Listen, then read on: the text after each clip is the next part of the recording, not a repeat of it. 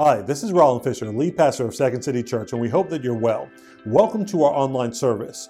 We hope you leave today encouraged, full of faith, and ready to take the kingdom of God wherever you may go. Now, today, what we're doing is we're continuing our new series, which is entitled The Big Ten. And the Big Ten is actually referring to the Ten Commandments of God, which the Israeli prophet Moses gave to the people of God as they were coming out of their slavery in Egypt into the promised land of modern day Israel. And what God gave them in the Ten Commandments were a basis through which they could cultivate, develop, and also be blessed in their relationship with God. They were the commandments that would lead to the life of promise that God had for them within the land to which He'd called them. And it's important for the Christian today to understand these commandments, not because they're the basis of our salvation, but because they are the very things that Jesus Christ put into practice and perfectly fulfilled in the requirements of the law so that we could be reconciled to God. And by living that perfect example for us, gave us means by which we could now live the life abundant or the life to the full that He's called us to through the gospel. And so it's important that as we look in these commands, we think about how do we put them into practice today and how do we live them out as we live a life of, to, of love towards God and one another. And so today, the command, um, as we focus on the fifth and the sixth commandments, our message is going to be entitled Better Response, Better Relationships, God's Commands. And we're going to break the message down into three parts.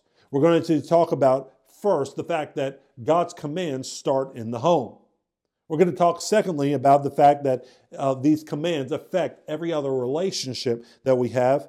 And then finally, we're going to talk about the commands of our perfect father by focusing on this statement that you will have better relationships when you obey the commands of God. And so, before we do anything else, let's pray.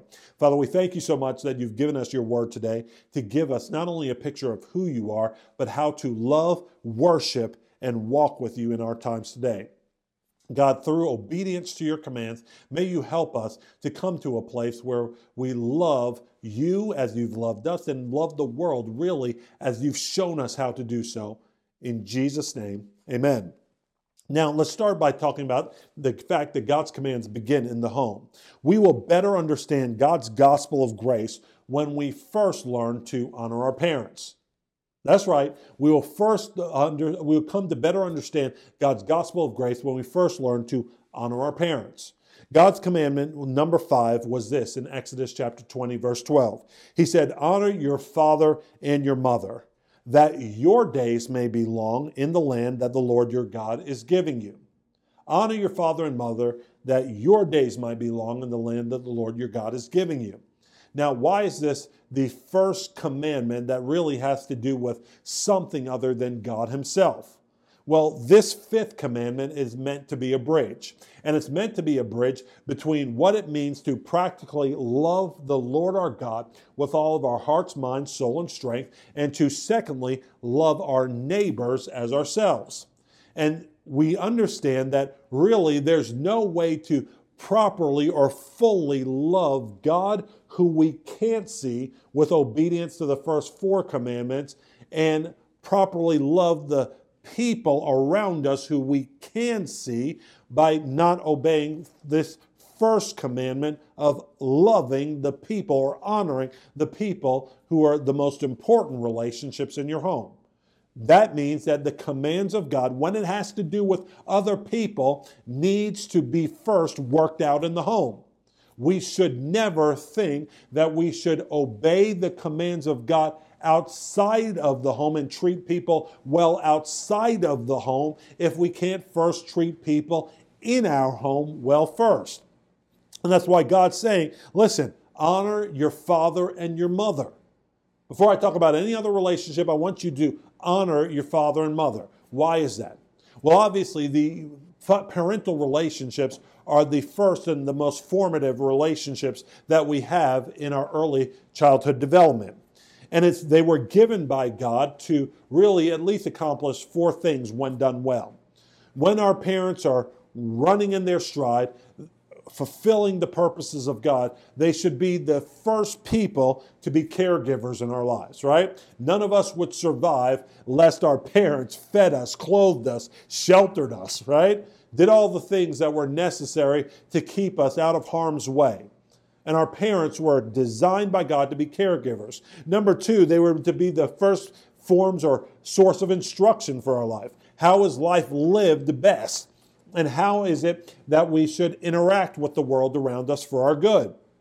They were to, number three, be the first source of definition and stability in our lives giving us an identity, not only a family identity, but what it means to be a young man or what it means to be a young woman, and ultimately what it means to be a worshiper of the living God. Our parents were intended to be this for us.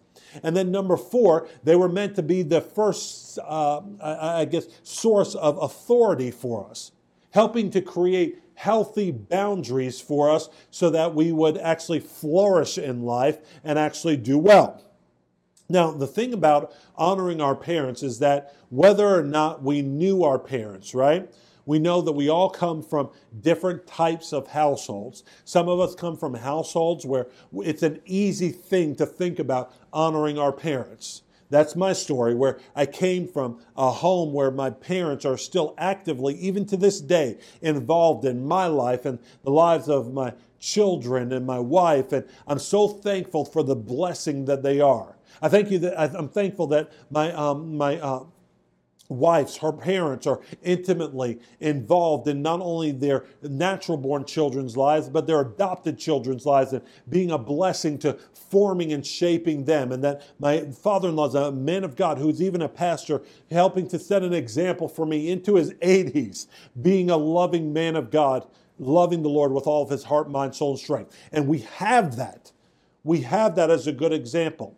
But we also know there are plenty of um, examples where parents were absent or abusive or, or, or, neglectful of their children. And when we hear that command to honor our fathers and mothers, though for some it can be a happy thing, for others it can be a challenging thing. And what we know is that God realizes the realities in which we all find ourselves. He knows that regardless of how you experienced your childhood or how you experienced your relationship with your parents, even up to this point today, He knows that the parents that He gave you are sinners. And I never real, I, I didn't come to realize the reality of this uh, ever more uh, clearly than when I became a parent myself. Though I had great parents, I knew they had shortcomings. But when I became a father myself, and not just any type of father, but a father who was actually trying to serve the Lord, trying to do what's right before God and towards my wife and towards my children, but still finding that I came up terribly short again and again and again. What I embraced finally was this biblical reality that it doesn't matter who your parents are, or it doesn't matter what type of parent what you, that you want to be towards your child, you and your parents will ultimately be sinners. And with that biblical worldview, we have to look at this fifth commandment, understanding that any parent is going to be a sinner whether they are somebody who's justified in Christ and in, in the process of sanctification, becoming more like Christ day by day, or somebody who's far gone and is still bound in the slavery of sin. They are sinners who need ultimately to receive honor, not because they're perfect, but despite their sin. Not because they're perfect, but in the midst of their sin. When God gives this command to honor your father and mother, He's actually saying, honor people that God knows are sinners. And He's saying, honor them for multiple reasons. Honor them for multiple reasons. Honor them, obviously, when they do well because they're deserving of that honor. You want to respect your parents when they fulfill those first four responsibilities well, being a great caregiver, a great instructor a great source of definition and stability, and a great and a healthy sense of authority. But when they don't do well or they're dysfunctional in every way, and here, here's a little secret to you every family, don't just think it was your family, every family, because they're full of sinners, has some element of dysfunction to it. Doesn't that liberate you a little bit? Every family, because they're full of sinners, have some form of dysfunction to it. But what we see is that when God's saying, honor your father and mother in spite of their dysfunction, He's saying it's important because first, your parents are the first form of authority that you have in your life. And if we can love God, who we cannot see, we need to be able to love people who we can see, right? In the same way, if our parents, especially when we were, if you if I'm speaking to you and you're young and you're in your parents' home right now, you need to obey, which is a form of honor, your parents who you can see if you ever hope to cultivate a heart inside of you to obey God who you can't see. There's a direct correlation there. And what God's given you in your earthly parents is to be a reflection of what you have in your heavenly Father. Though God is perfect and your parents are imperfect, you learn obedience to the imperfect. You learn obedience to the perfect heavenly Father by your obedience to the imperfect earthly father and mother. And when you're an adult and outside of the home and you're making your own decisions, obviously you're not doing everything that your earthly parents say. You're your own man or you're your own woman now, but you still honor them by, in the midst of their sin, in the midst of their dysfunction, in the midst of the shortcomings that might have provided some baggage for you in your life that you need to receive counseling about or really work through in prayer and work through with uh, really uh, moments of trying to proactively live a different way. Even if that's the case, you can honor those fathers and mothers by choosing to esteem them, choosing to speak well of them choosing to proactively love them. And as much as it's up to you, have a relationship with them with boundaries when necessary. Hear me on that with boundaries when necessary. But basically, proactively having a relationship with them where you place on them the same esteem that God has for them. And the only thing that you're doing is giving them the same grace that God Himself has demonstrated towards you. That is honoring your father and mother. And He says that it is the first commandment with a promise. Why? Why is it the first commandment with a promise? Well, He says so that you might live long in the land that the Lord your God is calling you to. And for the Christian, that's a life abundant that God's calling us to. Now, why would our honoring of our father or mother be dependent on that? Well, the reason why is because if we are not careful, and if we are not careful to put this commandment into practice to honor our fathers and mothers despite their frailties, what can happen is one of two things. Either we are destined to replicate their dysfunction because the very thing that we despise, we begin to do ourselves.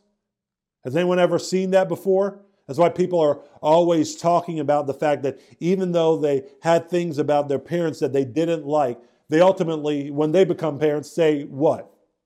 Oh my gosh, I'm becoming my father. Or, Oh my gosh, I'm becoming my mother. In my sinful state, if I'm not choosing to honor them in the midst of their frailties and learning how to look at them from a biblical worldview, being able to distinguish between what they did right and what they did wrong before God, esteeming what was right, and choosing to reject and therefore in my own life repent of that which was wrong then ultimately I'm destined to even passively repeat that which I disdained. That's the first thing. Or number two, if I'm not careful, I can overcompensate for that which I choose to not only dishonor, but reject about my parents. And what that means is, for example, if you came from a home where it was nothing but harsh words spoken towards you, nothing but criticism given towards you, and you felt beat down and oppressed by it all the time, and you say in and of yourself, you know what? I was never encouraged. I was never really lifted up. I was never really told, given a definition that was healthy and God given and good. And so I vow never to be like that in my own life, never to be harsh in my own home. Then you can actually overcompensate without that biblical worldview. And when you're a parent, instead of actually correcting and instructing and lovingly leading and teaching with a balanced worldview, you're so committed to not repeating what you experienced in your own home growing up that you never correct that which you need to correct in your own children because the pendulum has swung so hard. But what this commandment does is it gives you the ability to have a good biblical balance. I'm honoring my parents not because of their perfection, but because God has commanded me to do so because of the value He places on them and their role, despite the fact that they're sinners. And when I choose to look at them the way God's looked at them, then I can do at least four things. I can, number one, practice honor practice honor by understanding their shortcomings with that biblical worldview. That our parents, just like the rest of humanity, are fallen creatures in need of a Savior because of sin. And guess what? So are we. We can, number two, practice honor by praying for our parents' salvation if they are still living and share the gospel of their own redemption with them when we're able if they'll give us an ear, share the gospel of their freedom with them. Number three, we can practice honor by identifying any positive and godly qualities that we can encourage in them and for which we can thank God for them about. We want to be thankful for what we did see that was godly and positive in them and esteem those things, even verbally, to them when able. That's a way to honor them. And we, number four, can practice honor by loving them with demonstrations of respect in our interaction with them, choosing not to disparage them, even if you feel like they deserve it, showing them proactive, proactively that you value them, and having proactive demonstrations of kindness towards them. Again, if you have parents who are godly and uh, were at least hitting a third, like a three, um, 300 batting average, right? Then listen, it might be an easy thing to do. But if they weren't, you can still be proactively kind, honoring them despite what you feel like they deserve. And the cost may be great to you, but your absorption of even your parents' sin and again, all parents, including myself, have sinned. But your absorption of their sin will allow you to better understand both the sufferings and the love of Christ. You'll be an agent of God's grace towards those who so desperately need it. And in this case, it may, in fact, be your parents. So God says in His fifth commandment honor your father and mother, that it might go well with you. But this also applies not only to your parents, but the same is true for relationships outside of the home. And ultimately, the commands of God affect every relationship that we have.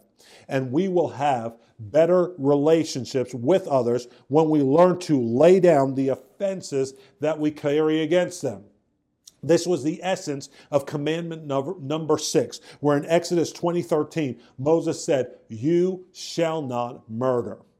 And from the get go, we obviously have in our minds, okay, obviously, one of two things. I, I've never murdered somebody, or maybe you have. Maybe you're listening today and you've physically taken the life of another individual without a righteous um, cause. And in that case, I'm here to tell you that if you're watching today, that there is still hope for you. That the gospel of Jesus Christ applies to you as well. And even if you have taken someone's life, whether man, woman, child, or baby, God says He can forgive you as you repent, turn from that sin, and put your trust in Jesus and His finished work for you on the cross. That Jesus took your punishment, your sin, your shame on the cross there. But let me also say that it's not just for those who've taken the physical life of another individual. It's also for those who many times try to disqualify themselves from this, but are full of murder in their hearts. And why do I say this? Well, Jesus, in his famous Sermon on the Mount, expressed it this way. In Matthew 5 21, he said, You've heard that it was said of those of old, You shall not murder, and whoever murders will be liable to judgment. But I say to you that everyone who is angry with his brother will be liable to judgment. Whoever insults his brother will be liable to the council, the religious council of that time. And whoever says, You fool, speaking of someone being morally reprobate and unredeemable, will be liable of the hell of fire. So if you are offering your gift at the altar and there remember that your brother has something against you, leave your gift there before the altar and go. First be reconciled to your brother and then come and offer your gift. Come to terms quickly with your accuser while you are going with him to court lest your accuser hand you over to the judge and the judge to the guard, and you be put in prison. Truly, I say to you, you will never get out until you have paid the last penny. And so, what God's saying is, I'm telling you, obey my commandments and do not murder. Not just in a physical sense, but also do not murder. Do not murder in your hearts. Whenever Jesus was talking about sin, he said it's not just what you do externally. Really, all righteousness and sin begins in the heart.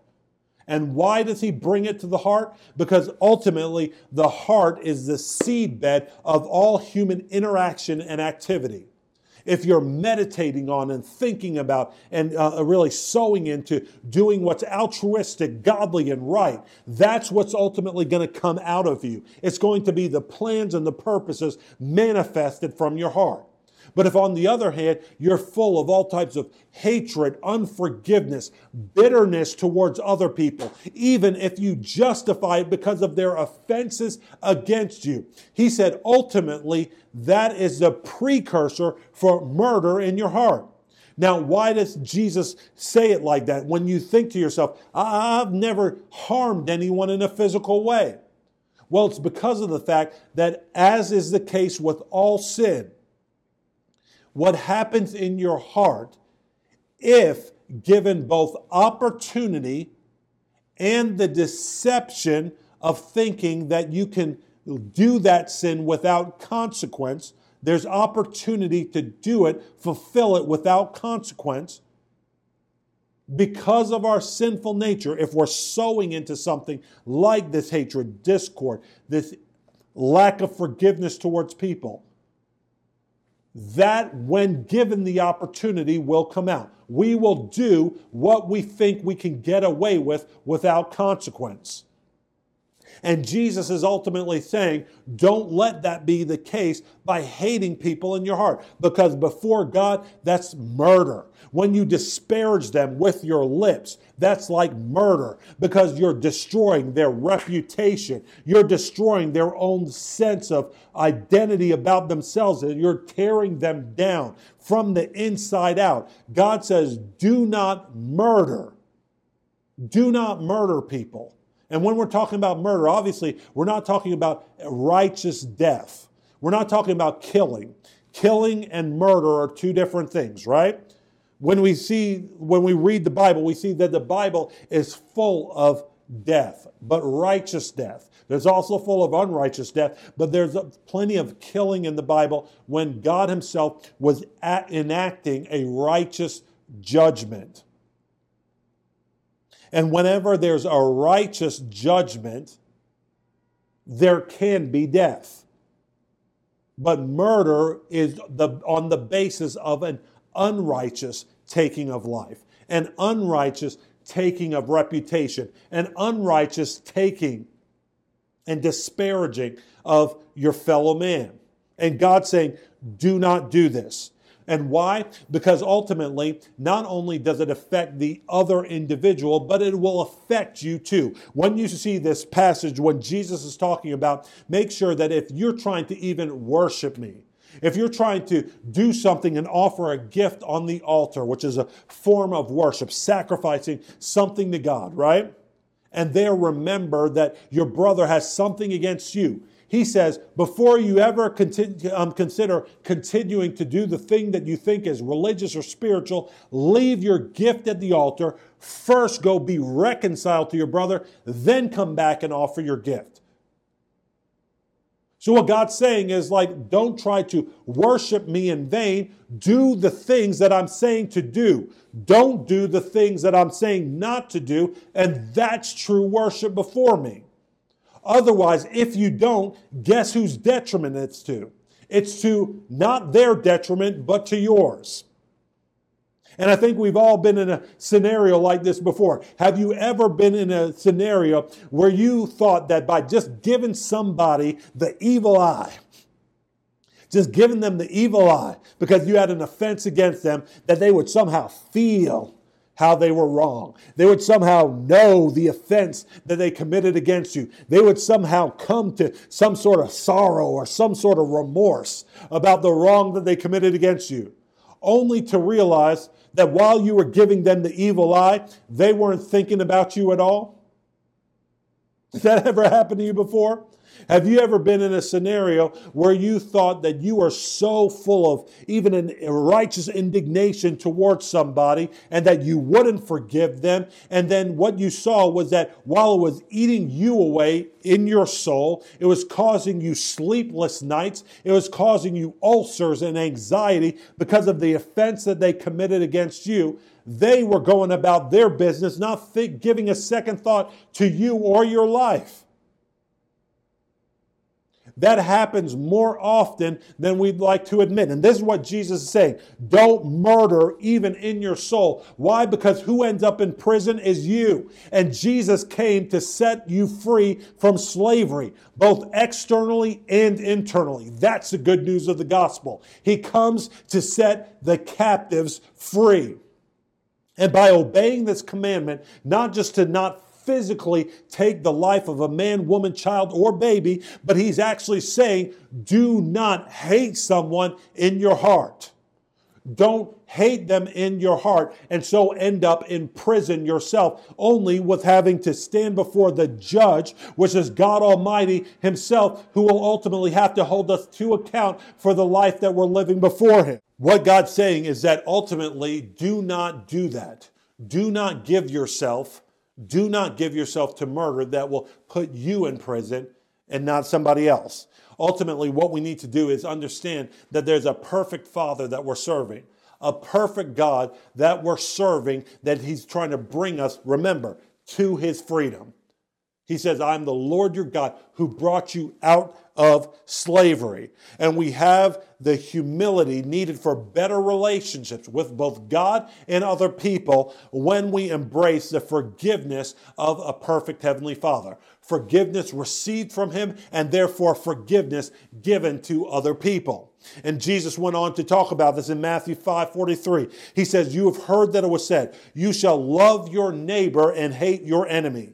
But I say to you, love your enemies and pray for those who persecute you, so that you may be sons of your Father who is in heaven. For he makes his sun rise on the evil and on the good, and sends rain on the just and on the unjust. For if you love those who love you, what reward do you have? Do not even the tax collectors do the same? And if you greet only your brothers, what more are you doing than others? Do not even the Gentiles, meaning those without the law of God, do the same. You, therefore, must be perfect as your heavenly Father is perfect. And what he's not saying here is that the only way you can relate with God is through perfection of your own.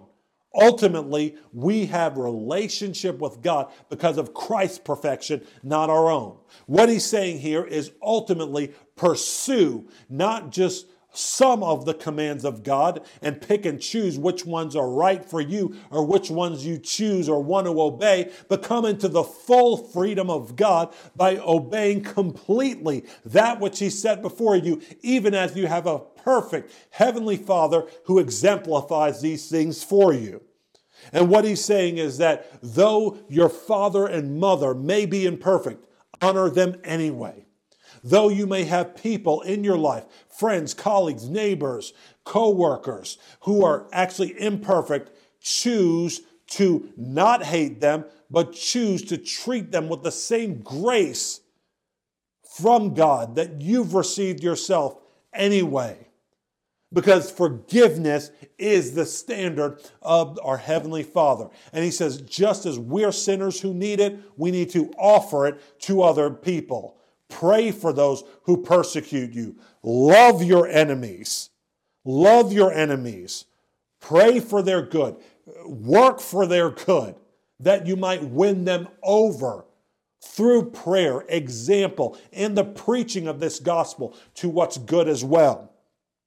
Because if you can do that, you will be modeling what your heavenly Father himself is modeling. He says, in, uh, there was a man named Bob Goff who said, Love difficult people because you're one of them, and so am I.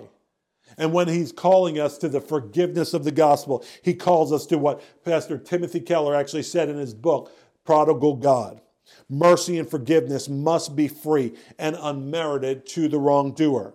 If the wrongdoer has to do something to merit it, then it isn't mercy. But forgiveness always comes at a cost to the one granting the forgiveness.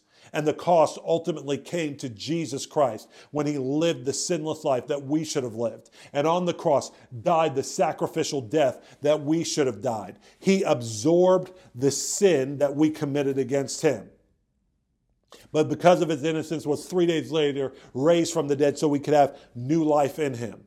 And so he says, Because I've given you that opportunity for forgiveness and new life, receive it and then give it to others. Starting in the home with your parents and then going on to everybody that you know and see around you, that they too might come into the grace of God, the newness of life in Jesus' name. And so today, if you found in and of yourself that you have never come into that grace, I want to start first start by praying for you. And would you pray this prayer with me to see yourself reconciled with God? Almighty God, I admit to you today that I'm a sinner. And I know that I've lived not only in the rebellion that comes from knowing your commands, but also I'm guilty of really dis- disobeying those that I didn't even know. And I know that as I've been a rebel, I deserve death and hell, but I don't want it. And I'm asking you to forgive me my wrongdoing against you and against others today. I believe that you sent Jesus to die the sacrificial death on the cross that I should have died after living a sinless life. And you enabled him to be raised from the dead so that I could have forgiveness of sins and newness of life. God, I'm asking you that you would forgive me today and make me a new creation today. I say, Jesus is my Lord, and teach me how to love you for the rest of my days. In his name, amen. Now, if you prayed that prayer, God said he's made you a new creation. So would you go with me to our website, secondcitychurch.com slash new life. There you can find not only resources, but next steps of how to walk out this new life in God. And for the rest of us, let's go back into worship, honoring our Heavenly Father who's loved us perfectly so. And if you've uh, made a decision to serve Jesus today or want somebody to stand with you in prayer, even as we go into worship, click on the link below. The there are people there to encourage you and strengthen you with the Word of God. In Jesus' mighty name.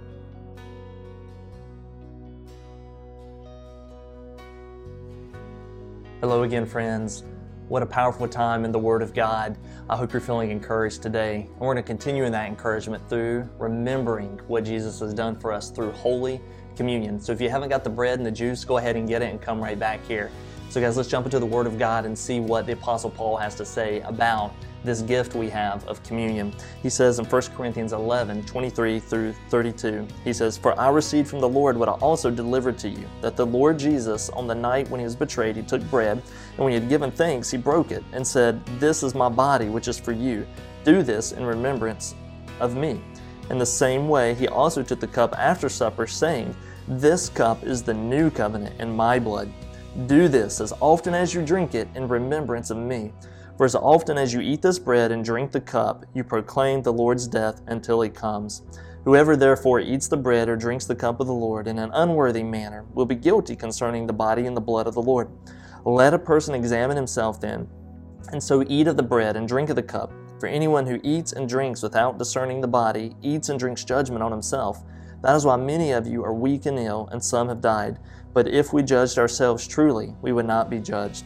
But when we are judged by the Lord, we are disciplined so that we may not be condemned along with the world.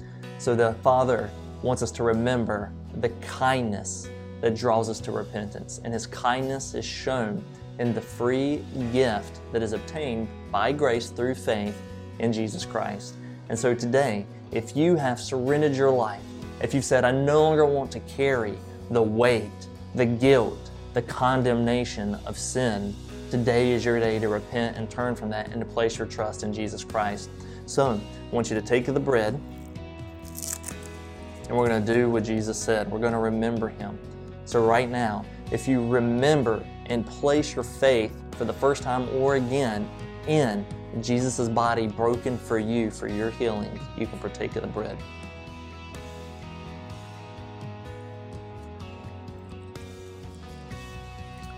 And then the Lord Jesus also said when he took the cup, he said, This is a new covenant in my blood for the forgiveness of sins. So we remember the kindness of God that removes the stain of sin through the shedding of the blood of Jesus. So if you've placed your trust in Jesus' blood for the forgiveness of your sins, you can partake of the juice. Ah, now let's pray. Heavenly Father, thank you so much for the free gift that is in Jesus. Thank you for your shed blood. Thank you for your broken body. Now we ask that you fill us with your precious Holy Spirit right now and help us to walk in faith and in victory over sin and death here and now. In Jesus' name, amen. Now, throughout this week, we're going to continue to discuss these things as we gather together in our community groups. If you've not been able to find one yet that fits your schedule, please do check our website out to find both in person and virtual options. We'll be praying for you this week, so let us know how we can be standing with you. And do consider how you can share this link with others who need to encounter the grace of God. Invite someone with you next week to our service who also needs to hear the good news of Jesus Christ. And until then, have a great week in the Lord. God bless you, and we love you. See you next week.